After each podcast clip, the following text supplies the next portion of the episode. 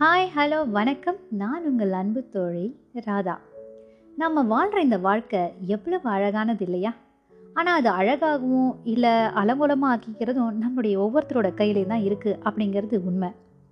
நமக்கான வாழ்க்கையை நாம் தான் நிர்மாணிக்கிறோம். ஒரு ஊரில் ஒரு வயதான மேஸ்திரி வேலையிலிருந்து ஓய்வு பெற விரும்புகிறாரு.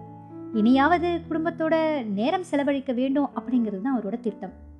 முதலாளியான கான்ட்ராக்டர்கிட்ட போய் இந்த முடிவு அவர் சொல்ல, தனது நீண்டகால ஊழியர் ஓய்வு பெறுவதில் கான்ட்ராக்டருக்கு லேசான வருத்தம். சில வினாடிகள் யோசித்தவர், எனக்காக ஒரு உதவி செய்ய முடியுமா, இன்னும் ஒரே ஒரு வீடு மட்டும் கட்டி கொடுப்பீங்களா அப்படின்னு பணியோட கேட்குறாரு. மேஸ்திரி அதற்கு சம்மதிச்சு பணியை தொடங்கினாலும் அவரால் முழு ஈடுபாட்டோட அந்த வேலையில கவனத்தை செலுத்த முடியல. ஏதோ ஒரு பொருளை பயன்படுத்தி ஏதோ ஒரு வடிவமைப்புல ஏனோ தானவென்று வீடு கட்டினார். வேலையிலிருந்தே ஓய்வு பெற போகிறோம், இனி இந்த வீட்டை ஒழுங்காக கட்டினால் மட்டும் எனக்கு என்ன கிடைச்சிட போகுது அப்படிங்கிற ஒரு அலட்சிய மனப்பாங்கு. வேலையெல்லாம் முழுமையாக முடிந்த பிறகு அந்த வீட்டை பார்வையிட வந்தார் முதலாளி. வாசலிலேயே வரவேற்ற மேஸ்திரியிடம் சந்தோஷமாக அந்த வீட்டு சாவி எடுத்து நீட்டினார். இந்தாங்க, இந்த வீடு உங்களுக்கான என் அன்பு பரிசு. எங்கள் நிறுவனத்தில் இத்தனை நாள் நீங்கள் வேலை செஞ்சதுக்கான வெகுமதி என்றார் முதலாளி.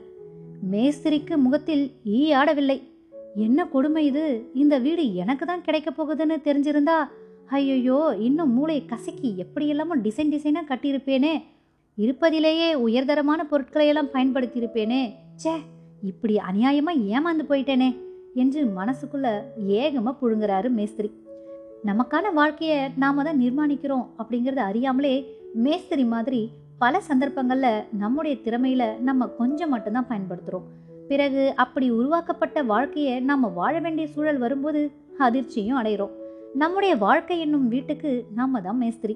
ஒவ்வொரு நாளும் ஒரு சுவரை எழுப்புகிறோம், ஆணி அடிக்கிறோம், ஜன்னல் பொறுத்துறோம் அப்படின்னு ஒவ்வொன்றா செஞ்சிட்டே தான் வரும்.